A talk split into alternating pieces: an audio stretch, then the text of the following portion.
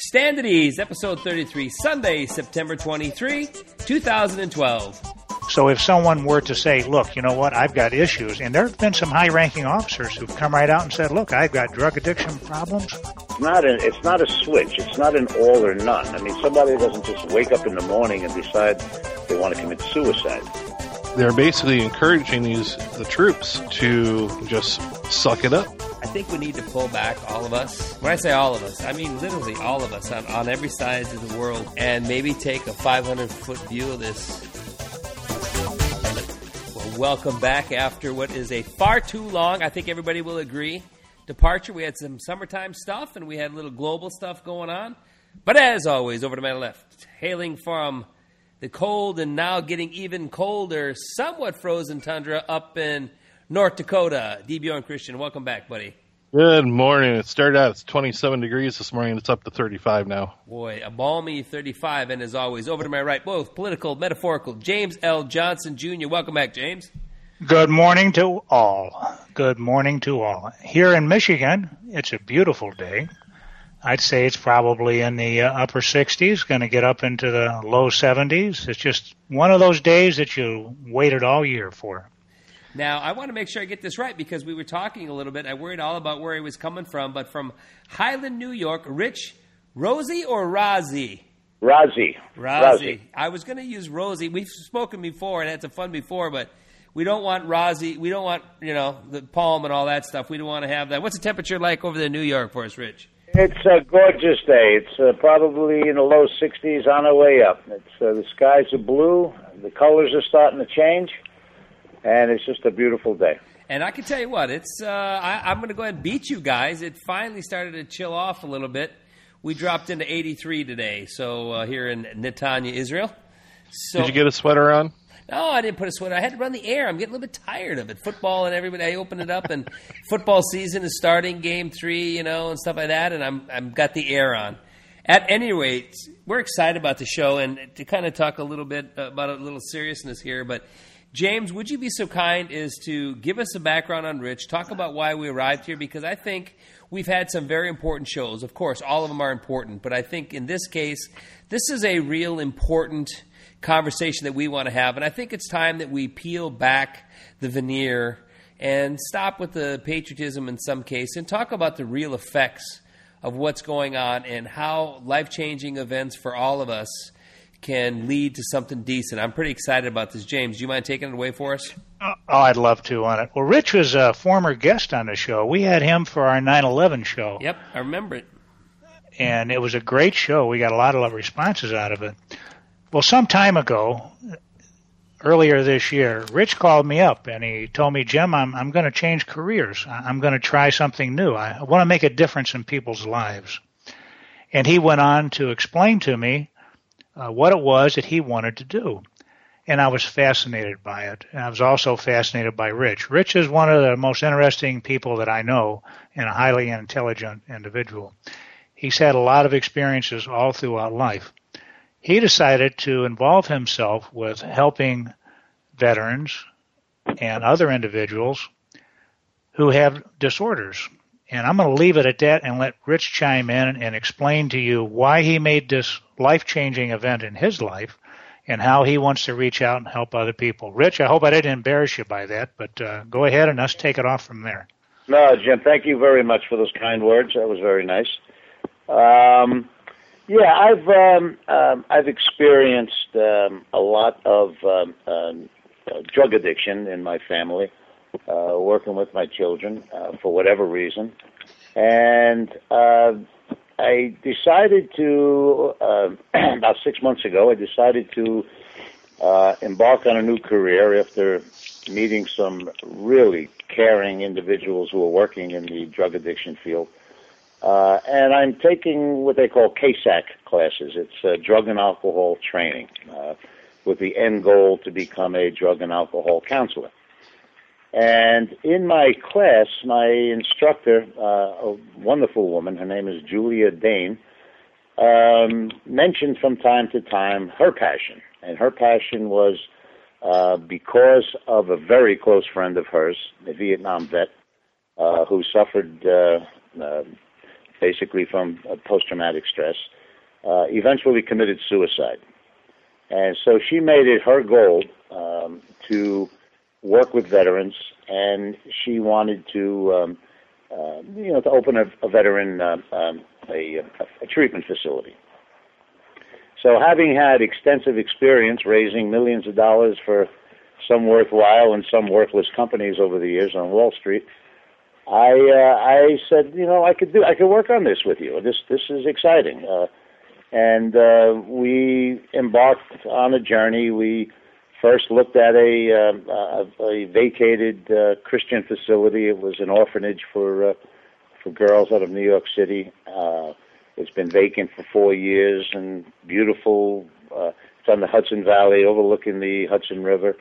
Uh, we figured we could house a hundred veterans there, so it was a a little too uh, too uh, too uh, too venture, just too big. And we tried to raise five or six million dollars, and uh, we found that uh, we were hitting a lot of roadblocks. And then we kind of scaled it down, and we looked at some other houses in the area that can house 15, 20 vets at a time. But again, what we finally decided or concluded was that without a track record, we're not going to attract the money that we need to do this. So we've scaled it all the way down to uh, our current plan is to open up a veteran outreach center, uh, basically a storefront. And I have four uh, social workers, four master so- social workers, uh, experienced working with veterans, primarily, uh, you know, working uh, to ease the veteran suicide uh, situation, which is really a national disgrace you know, there's more veterans, more active duty uh, military personnel taking their own lives than are getting killed in combat.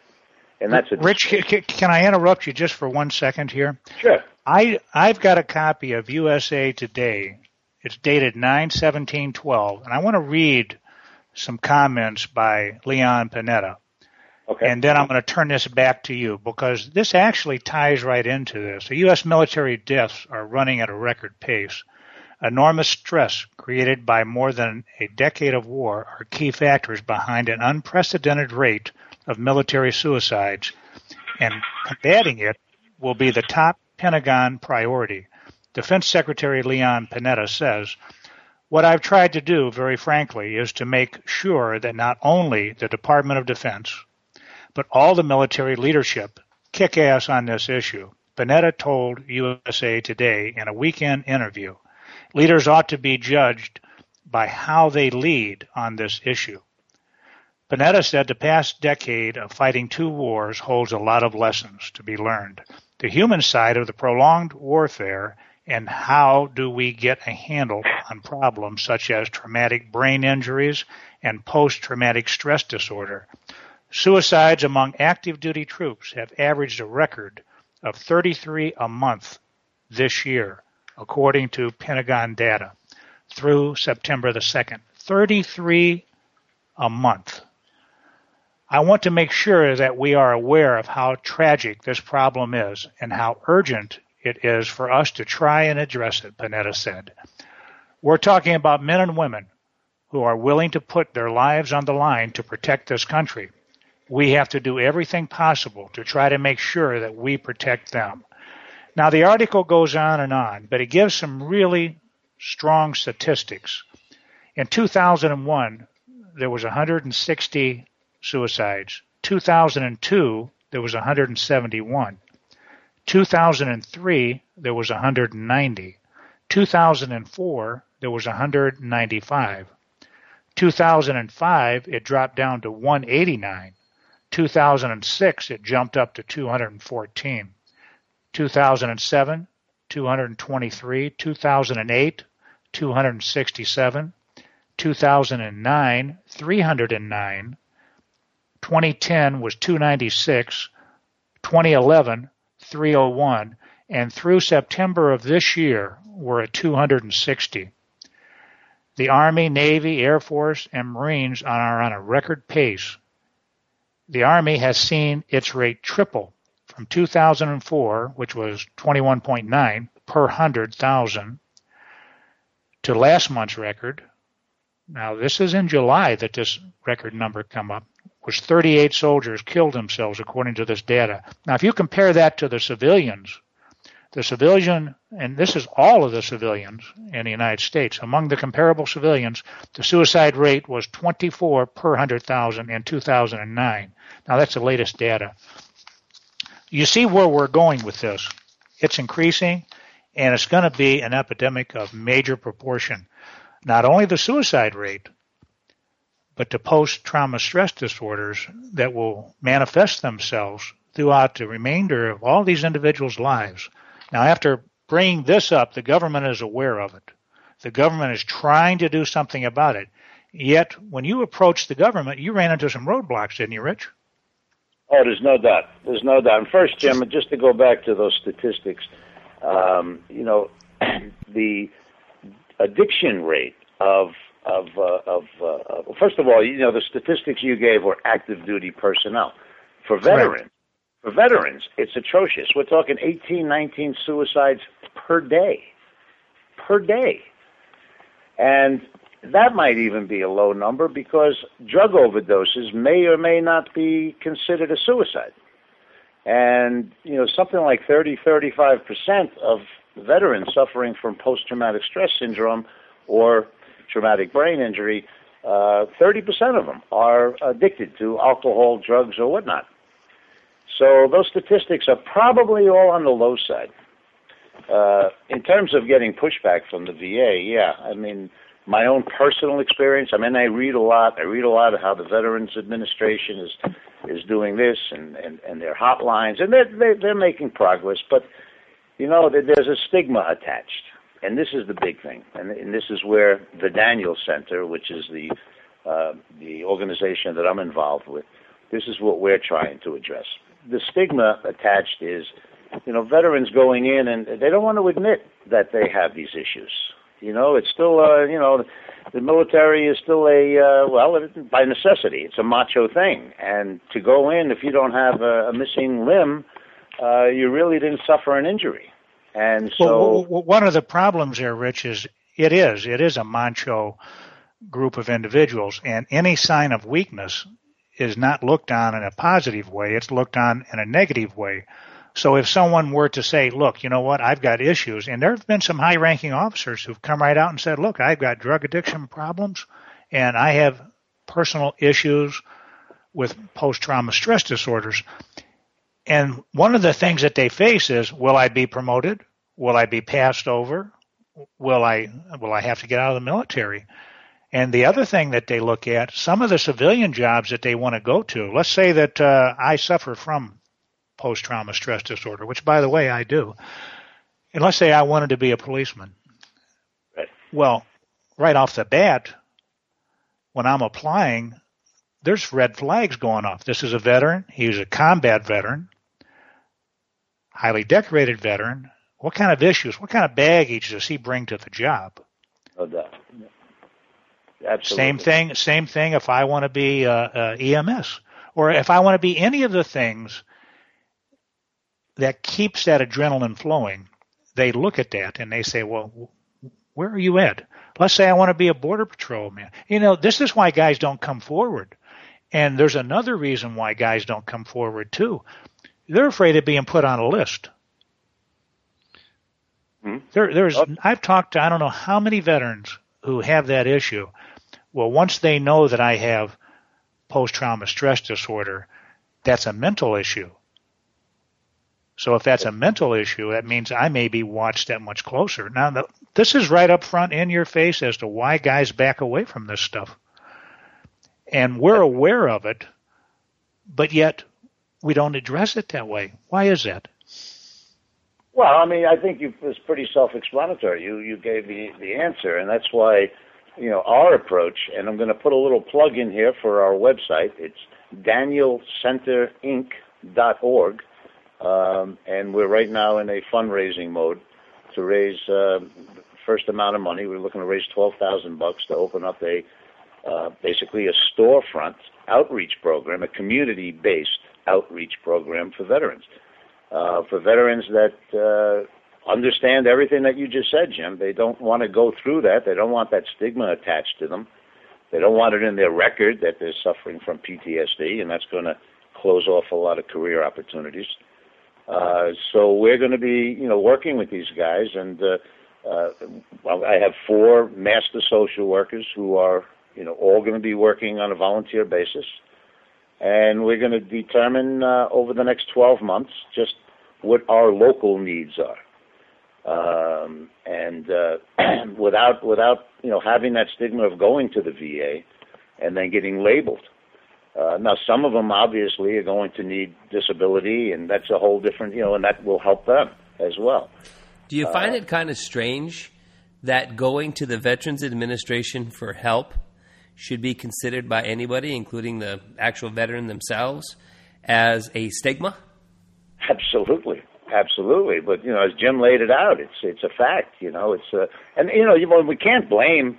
Uh, you can't totally blame it on the VA. Uh, as you know, you go you go to the VA. I mean, look, it starts when these guys come back. They come back from Afghanistan or Iraq, as it were, uh, and you know they go through a series of questions and um, you know uh, uh, where they're trying to be where the where the uh, the, the veterans uh, the VA is trying to screen them to see who does need help, who doesn't.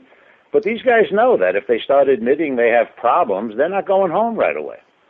And you oh, know, yeah. when you when you're yeah. away for, for a while, you want to go home. That's what you want to do. You don't want to uh, wind up staying on a military base or in a VA hospital. Well, Rich, even, what, even what kind the, of what kind of questions and screening do they go whenever they say, "Okay, I show up at the VA and I, I'm applying for post uh, trauma stress disorder"? Because I, I believe it's a ten percent or something of that nature with it that uh, they receive out of it. But what, what are the questions they ask them? What's the process? Do you know? No, I don't, Jim. I don't. Um, I was hoping that Julia was going to be on with us this morning, and she has that all all down, but I don't know. I can't pretend I do. Okay. Well, one of, one of the things that I know about that's going on within the military, well, it may not be as bad now, but uh, at least four to five years ago, a lot of times um, post deployment, pre deployment, people who had been overseas already were asked, How are you feeling? Do you show any of these signs? And the person asking it usually would be a staff NCO or an officer, and they'd be giving indications to the troop that don't answer this in the positive, say that you're fine, because hmm. you know they they were they're basically encouraging these the troops to just suck it up. Yep, exactly. Yeah. Here's something that I find interesting too. You know, there's only a real small percentage of people who actually do participate in combat. They might be in a combat area, but they don't go out on search and destroy missions they don't actually look the enemy in the eye and kill them. Now, Jim, but though, they still they still suffer from this. Yeah, Jim. And, but and I want to say I'm a, I'm going to step in here. I think I know why, because this isn't a conventional war by any stretch of the imagination. Where deaths are occurring as you're driving down the side of the road, or shopping, or walking, or in your base. We're starting to see now in Afghanistan that you're getting shot by the dude that's supposed to have your back. I think it's a very much different situation and a very different kind of war. Not that it wasn't the same kind of way uh, that we had in Vietnam, but at least there was some kind of a line. Go into the bush and expect the shit. Come out of the bush and expect to be somewhat safe. Somewhat, keyword search. But now, just the act of being alongside so your supposed, you know, helper is getting men and women killed. And I think it just seems like you're just forever concerned about it. And unfortunately, I'm beginning to wonder if if we have such a small military when you think about the number of people and the number of times that they go back. I can only imagine this. I think I would probably lose a certain sense of, of reality to some degree and is if I went to a place and I survived for 18 months and I got to come home and I got to taste the air of freedom and safety in my family and I dealt with that shit. And then all of a sudden they put me right back on that big that big tin box in the sky and they dropped me back off there for another 18 months and I just made it through once. It's got to be it's just got to be a, a mind fuck beyond all belief. Oh, without a doubt. Without a doubt. What do they do with our special forces? Think about that one. Guys go in and they're and that's. I mean, I, some of them have had you know five, six, seven, eight tours. We're not talking about a three or four year war. We're talking about a decade of war. And while we cycle a lot of the younger troops in and out, we still have some senior NCOs and senior officers who half of their possible military career of 20 years has been spent in a combat zone. In oh, that oh, yeah. dealing, it's just I think we're asking so much, and a country is is um, wanting to be done with it. But once we're done with it, what we we're still not done with, and I'm using air quotes here. We're not done with it. We're not done with anything. We now have to deal with the people that you know we, we want to deal with. It's it's almost like the it, the only way I can describe it. I wish I was more of a poet. Is you know you chew your gum and the flavor's gone, and you spit it on a sidewalk, and then every Tom, Dick, and Harry, as soon as the sun's out, has to walk around it and have it stuck to their shoe. These are the people that that just just because we spit it out and we're done, the war's over, and the flags have been raised, and and, and that forget these people, and yeah. and, and we're dealing with it. And and I'm. Um, one, one last thing, and then I'm going to turn it back over to you guys. Is I keep thinking about the Veterans Administration, which financially is overstretched. And, and I know that the people that are working in the VA are working hard and doing the very best that we can, that they can. And yet the money amounts of money aren't there. It's overwhelmed. And now we're looking at civilian groups such as yourself who are picking up the pieces out of the benevolence and a calling out of their own heart to try to find and help people um, I think, and you said the word, Jim, earlier, it is a disgrace. We should be flipping embarrassed as a nation. Absolutely. it, it, it's it's it's continuous. You know, I uh, if you go on, you can find uh, women veterans, and let's talk about them also, Rich. Here's an interesting fact: women veterans of Operation Enduring Freedom, Operation Iraqi Freedom, and Operation New Dawn women make up 11.6% of all of those operations as veterans.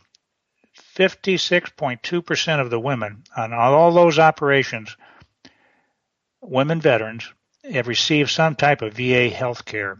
89.4% of them have used a VA at one time or another.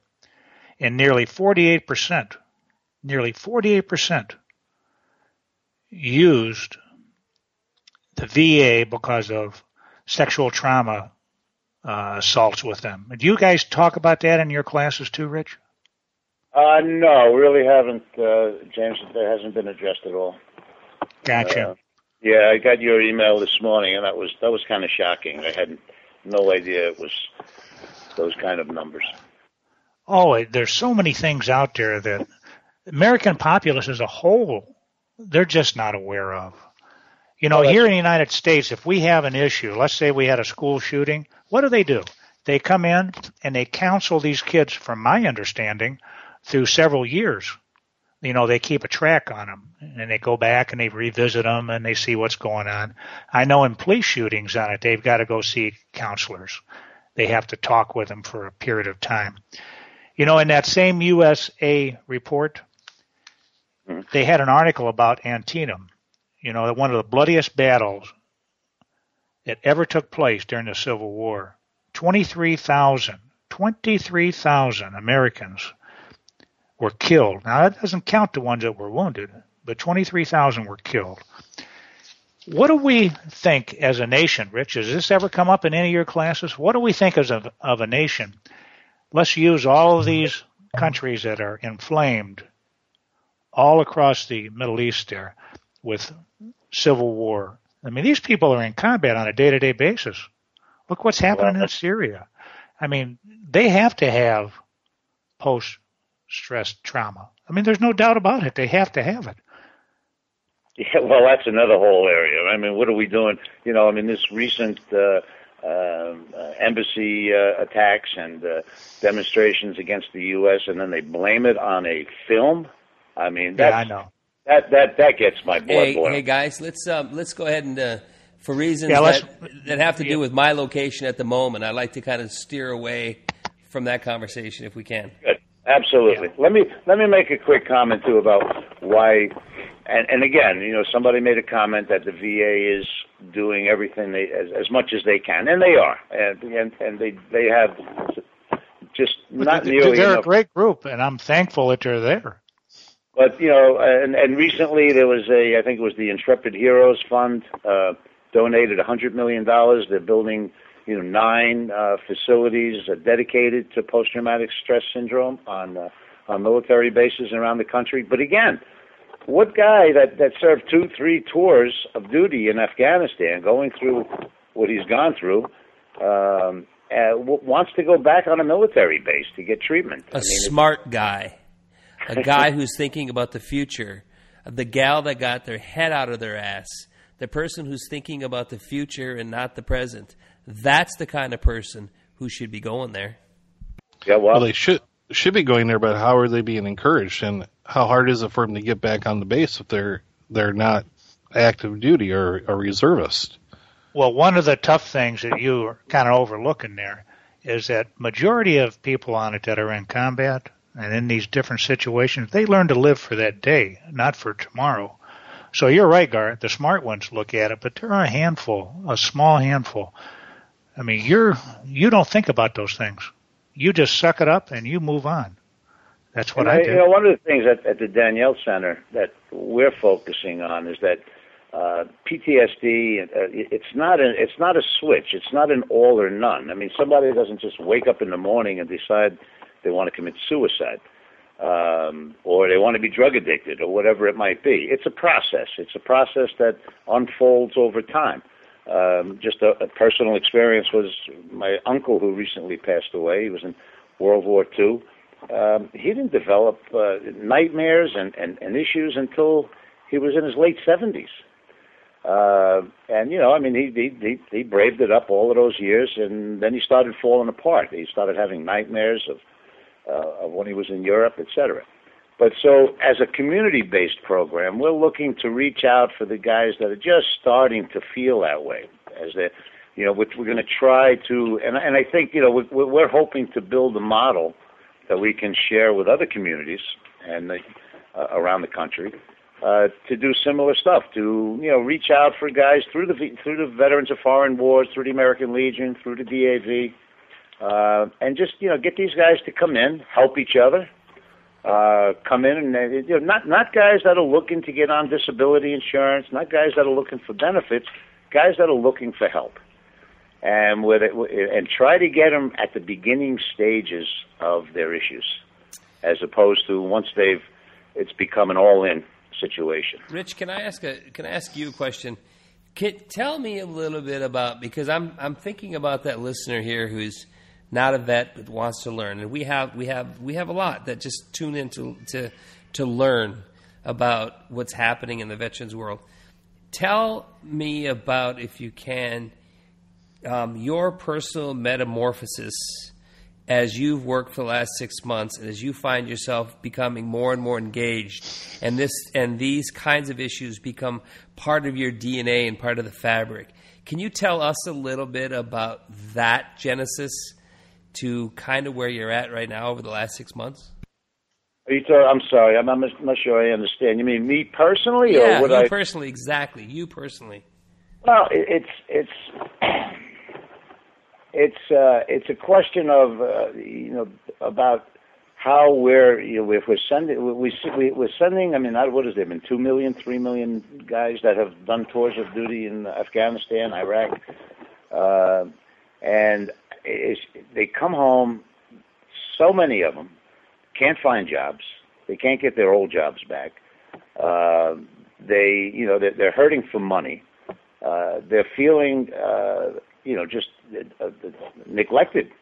And I just I you know there's no specific event that has that has woke me up to it other than it's just it's not right it's just not right I mean we these guys have gone over they've risked their lives uh, for whatever reason um, because they in their minds and, and rightfully so they believe they were doing their duty for the country uh, and and many of them actually were, you know, went in because of the money, but that's another whole story. But the bottom line is, we're not doing enough for them. We're not helping them, and I just felt that this is something that I wanted to do. I, I can't I can't give you you know a specific event or a person or or a reason of why I want to do this. I just think it's something that needs to be done. Uh, I think that we've discovered that working at a local level is the way to do it. Um, and uh, I think I, I went about two months ago. I went to the VA hospital, local VA hospital, and I wanted to do some volunteer work in the inpatient ward, uh, inpatient inpatient clinic uh, for vets suffering from PTSD and addiction. And I was turned down and they said, "Well, we don't allow outsiders to work on the uh, in the clinics." And I said, "Well, I'm not really an outsider. I'm a disabled vet. Um, I'm taking the Veterans Vocational Rehabilitation Program, which is uh, helping to pay for my education right now. So you know, it's coming from you guys." And I think I'd like to give some of my time. And they turned me down. They said they don't allow us uh, any outsiders to work in there. And that infuriated me even more because, you know, I'm thinking, geez, uh, you, you really have to be a basket case before they'll take you in. And, you know, perhaps we could make a difference here. Maybe we can catch these guys before they become basket cases. Maybe we can catch these guys before they start contemplating suicide. And, uh, might sound a little corny, but, you know, I feel like, hey, if I can help one guy prevent, prevent, uh, a completion of suicide, that would be wonderful. Well, I'm all for it. I'm impressed with what you're trying to do and the way that you're going about doing it. But, you know, here's something that we've got to keep in mind. This stuff never leaves you. I don't care how much counseling you get. All the counseling does is just enables you to realize that you have it and hopefully helps you find a way to deal with it. But that doesn't mean that those those dreams, those thoughts and everything go away. You mentioned something earlier about a friend of yours uh, I think you said your uncle on it, who was in his 70s, and all those things started coming back to him. All those things are still vivid in my mind. It's just they come to visit me at different times, and sometimes they come with just tremendous amount of intensity. And I've learned over the years to deal with them. But you know, I'm in my mid 60s, and I'm not as active as I was at one time. So there's more opportunity for those visits to occur. And I think that's something that we have to realize that these guys, there's no pill you take. There's no shot that you get. This is something that they're going to live with all of their life. And most of this counseling, if not all of it that they receive, just enables them to say, okay, it's all right to have these things. Okay, this is how you deal with it. You do a little bit of a mind shift from one subject to another subject. I mean, that's how I learn to deal with it. Whenever I feel them coming on me, I'll try to switch. I'll try to switch some of these things around in my mind. Sometimes I can't, and sometimes uh, it, it's like a movie. I, I watch the whole movie in my head, and it just rolls and rolls and rolls. I can smell something, uh, and it'll trigger it off, or I can just be sitting there uh, lately I've been having a lot of thoughts about incidents that specifically took place. And uh, I try to get those out of my head as quick as I can because it'll cause me to be bogged down with it through most of the day. And I don't want to be that way, you know? So, I mean, these guys, I understand where they're at. I understand what they're going through. And I'm always fascinated whenever they talk about, well, we can help you.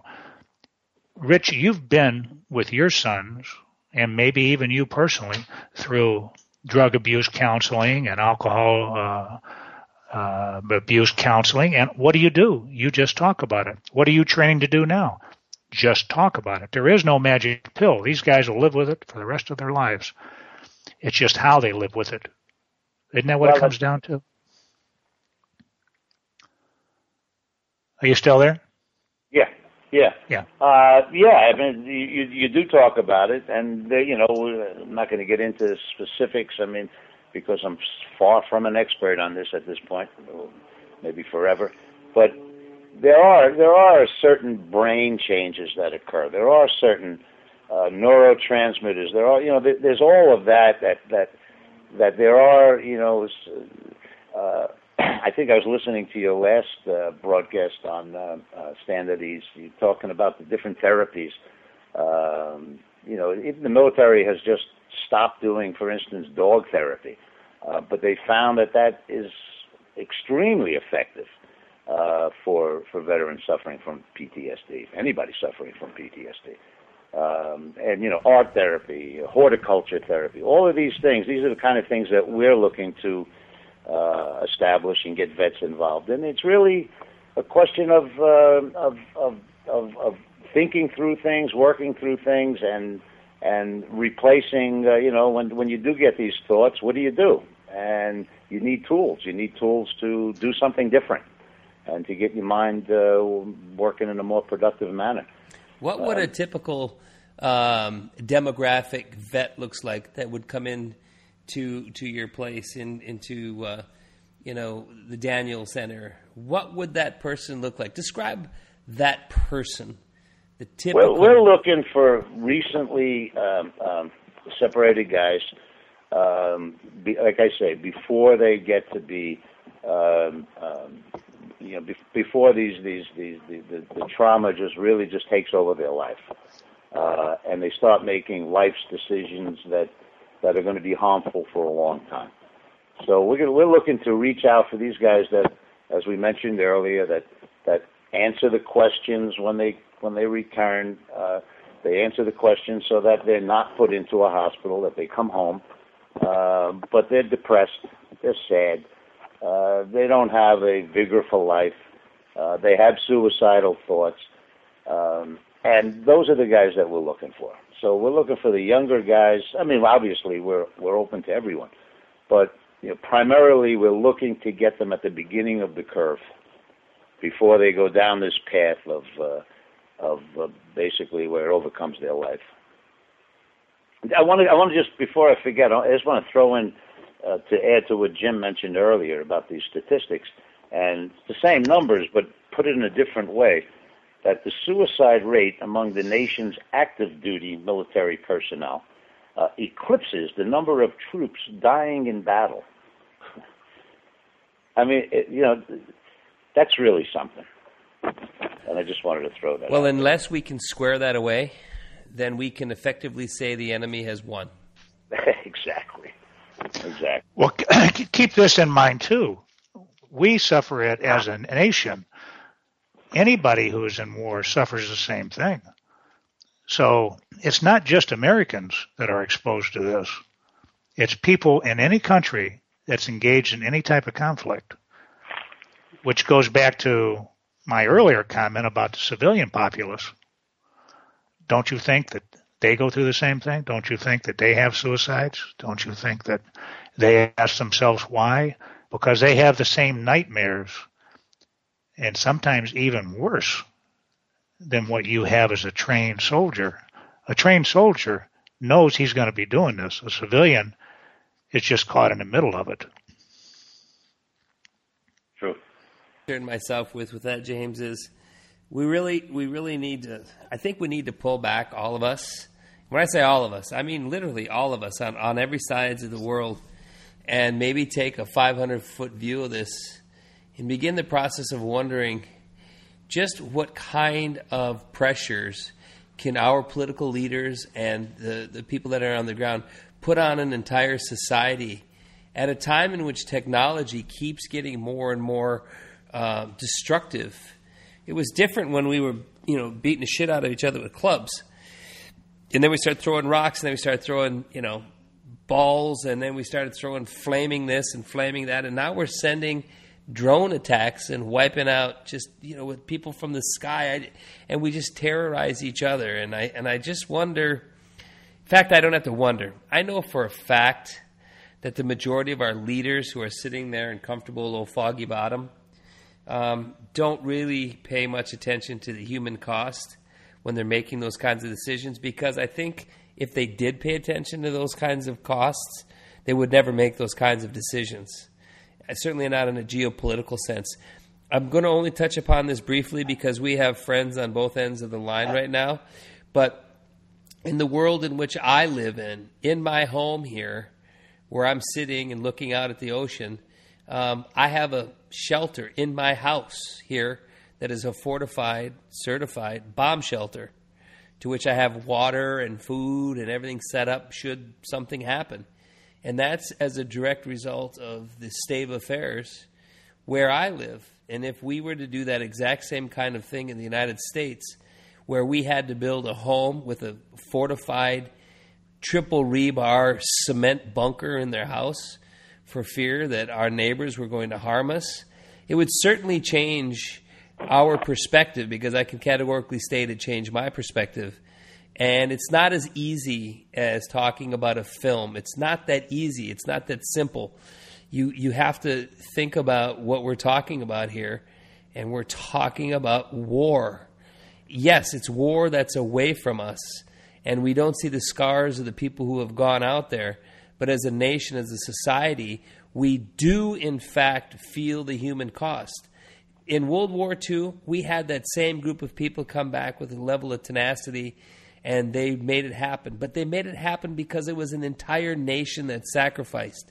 Whether it be food drives, whether it be saving bacon fat, whether it be not wearing nylons, whether it not changing the color of Lucky Strike from green to red, everybody in the nation felt some form of responsibility and contributed in some way. And that was a just war. But now we don't. Nobody contributes, but the men and women who who raised their right hand and said, "I do," and bless America, they did. And now they're still paying that price, like James talked about, for the rest of their lives.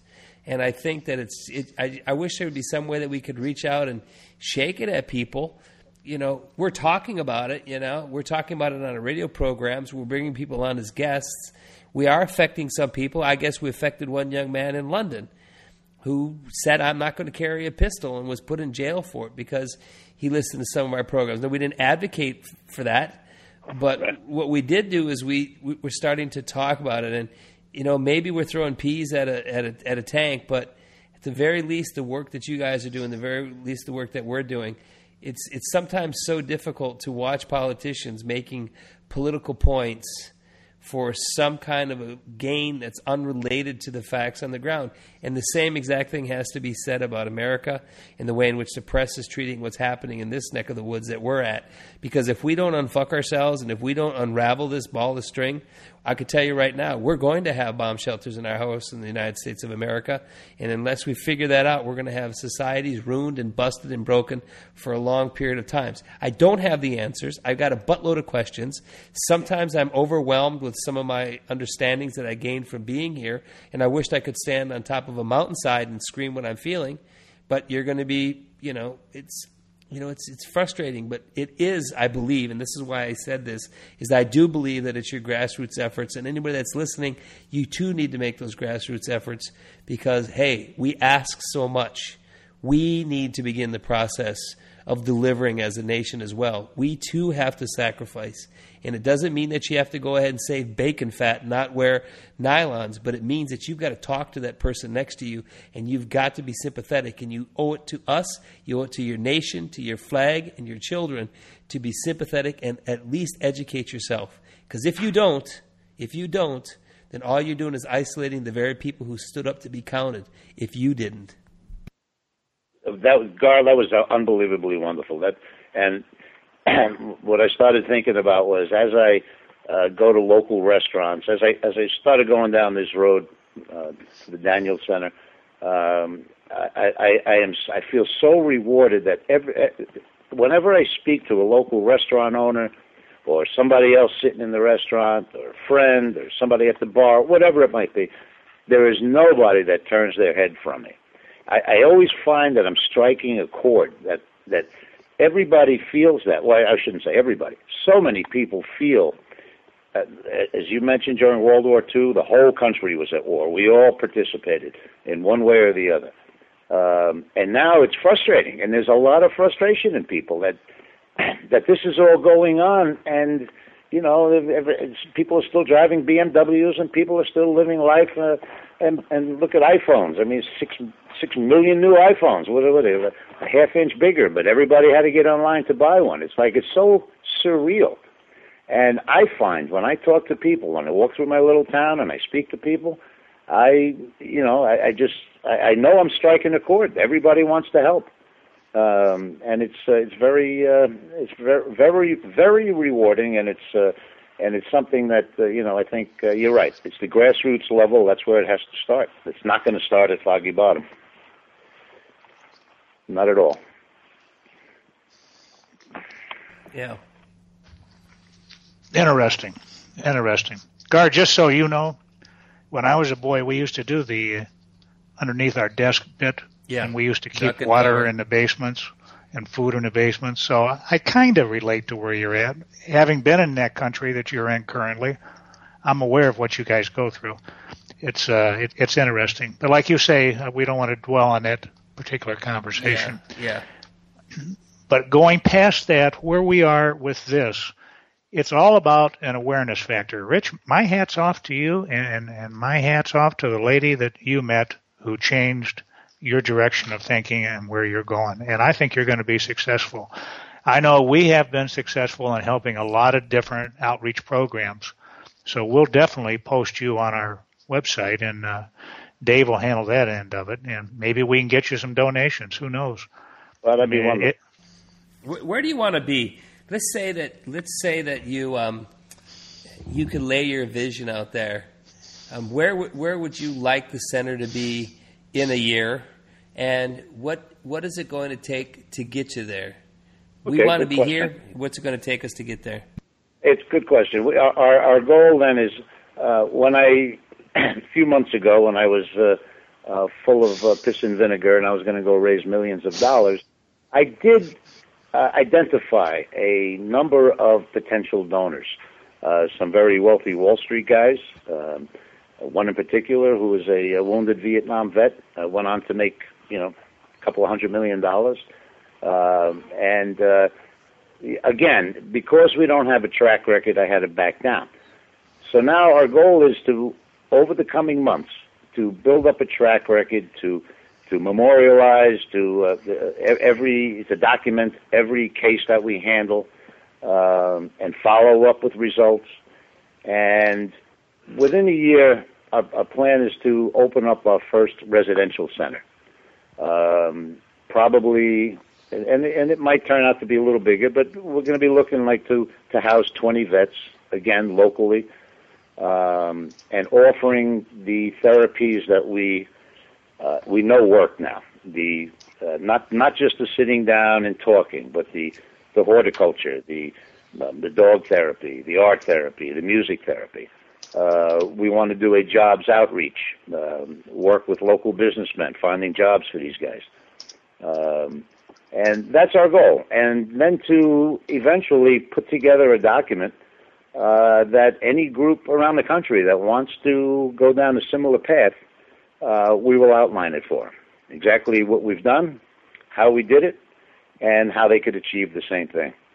And again, doing it at a local community-based project. You know, it strikes me that um, what's going to make this successful is is that partnership. Like you talk about, you know, helping to find them a job, but there's got to be that employer on the other end who who is looking to hire somebody. And and I think we should probably be very candid with each other when these people come back, especially when they're recently coming back, and that's the target audience that you want to hit. They are still broken they're not forever broken, but at the moment they're broken. And it's going to take some patience and some willingness. And this kind of gets back into what I was talking about earlier about, you know, sacrificing and anteing up to the table. You know what I'm saying? If you're going to be that business owner who wants to participate in this war once it's over with, then be patient with that vet give a little bit back and understand. And of course, now there's going to be vets that are people that are going to try to take advantage of that.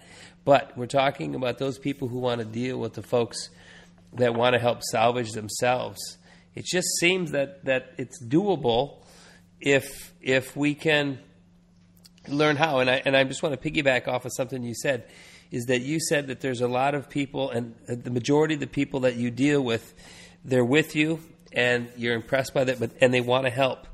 But I think I think turning that willingness to help into action to help is going to require a lot of us telling those people who want to be volunteers what that help looks like. And it doesn't necessarily mean that that person has to be, you know, give them a job and turn them a bunch of money around. It could very well mean that you listen to somebody on a park bench while you eat a sandwich for 30 minutes. It can be as simple as that.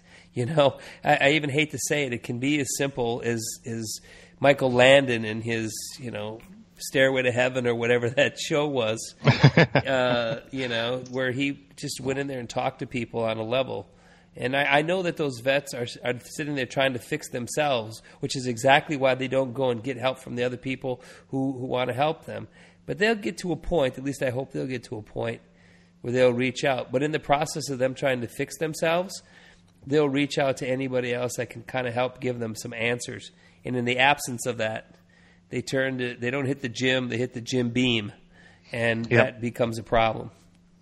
Yeah, one of the things that one of the things I'm working with right now is a couple of my young vets at school who are there. We got a veterans center on campus, and we got a veterans club that's pretty active. We actually don't just limit it to veterans. We have all kinds of people in our club, and the uh, the core group of them have been starting to hang out at one of the guys' house, and basically they've set up a bar in his garage, and you know from what I've been hearing, I they keep inviting me over, but I can't put myself in that situation. Um, but they they keep do they putting themselves at at, risk behavior. And I had a young man get a DUI a couple weekends ago, and he, luckily because of a misadministration of the test, that got thrown out. But I think he's finally getting to the point where he's hitting rock bottom, and I I did something I hardly ever do with students. I gave him my personal phone number and said, "You got to call me, man." Yeah, yeah. That uh, that does temporarily ease the pain. Yeah, well, yeah, yeah, it does. But it's the same. It's kind of like having a, it's kind of like having a torn rotator cuff, and taking aspirin. It it it, it eases the pain, but just after that wears off, you still got a torn rotator cuff. You better get some surgery on that, and that's kind of what we're talking about. So we're gonna, we're getting close to the end. Can you do us a favor, really quick here, and and tell us, if you would, for us, uh, Rich, how can people? Do you have some numbers and some email addresses and some some basic facts about how they can go down to? You talked about your website, but plug a few things. I see on there. There's there's some places where people can mail some information to you, and if they want to support in some particular way, tell, tell us a little bit about that, and then we'll we'll kind of wrap up the program. Wonderful, sure. Um, we started about a month ago using uh, one of these uh, crowdfunding sites. Uh, you've probably heard about them, Kickstarter and Yep. Indiegogo. Uh, we're using one called StartSomeGood.com, and um, we were almost ready to launch last week, and I we kind of decided that we weren't quite ready. Um, we want to use a lot of um, uh, social media to drive people to the site, um, et cetera. And we, we, you know, we don't, we don't want to fail. Uh, we're looking to raise twelve thousand dollars. That's not a lot of money, but it is a lot of money. Um, And uh, so we, we're holding up, but we should be ready to launch again in a couple of weeks. In the meantime, um, again, the, the website is danielcenterinc.org. Um, and we have uh, some articles posted there on PTSD. There's a kind of our mission statement, uh, uh, little bios about the folks that are involved. Um, and there is an address there and email links uh, where folks can co- reach out for us. There's an address where we can grateful, grace, gratefully receive donations. Um, and again, within a few weeks, there'll be a direct link to startsomegood.com where uh, folks could make donations using credit cards uh, through PayPal. Um, we're also uh, aggressively looking for a local businessman to actually donate a storefront for us for a 12 month period. But if not, $12,000 will be fine. Uh, we'll be able to prepay rent for 12 months and get some internet connections and a few phones, and we're ready to go. Well, let's not forget also your Facebook presence, uh, facebook.com slash the Daniel Center.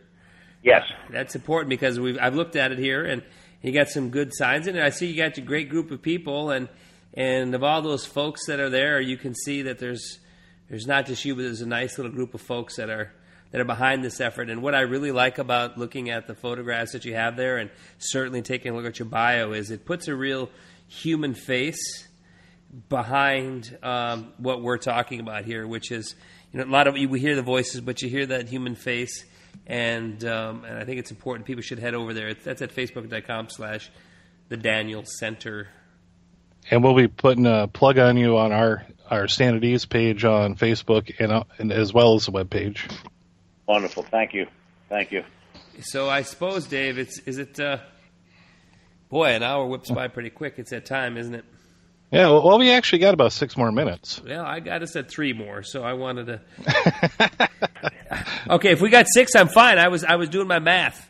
Yeah, yeah. I guess why I got the stopwatch here. Now we got five.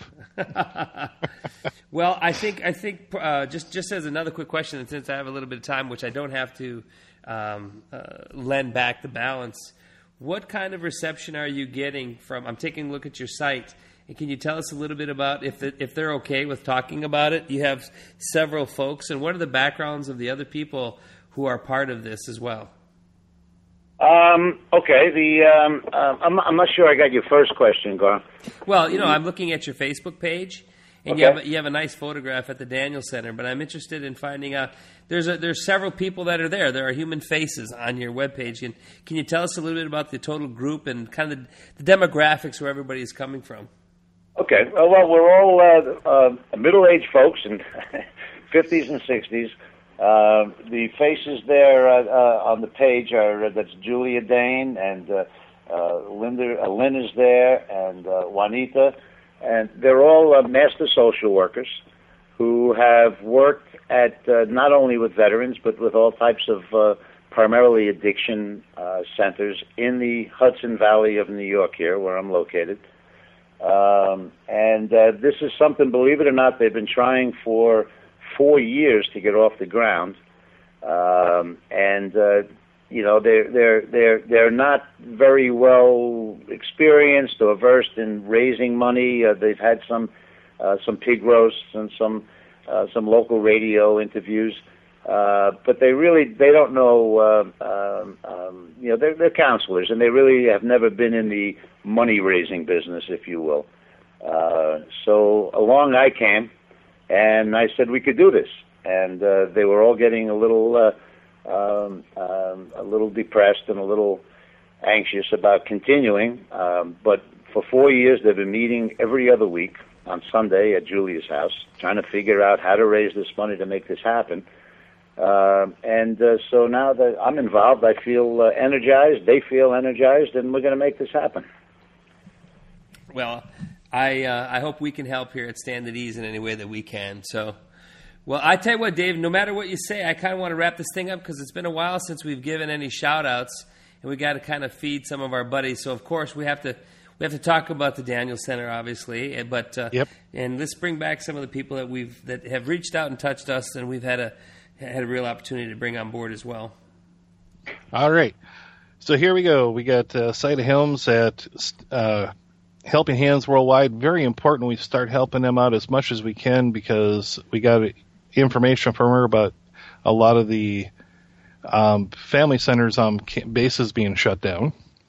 Uh, the Graffiti War Project, they're still doing great things. Um, I've been trying to get a hold of Doc to find out when his book's coming out or if it has come out. And of course, there's Gunny Wolf at Semper Tunes. If you're at Camp Lejeune or Quantico, make sure you stop in at his storefronts and maybe get something personalized.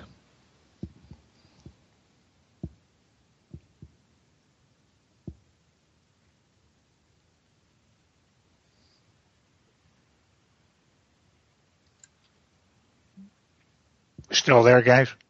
Yep, I'm back. Yep, I'm here. Okay. All right.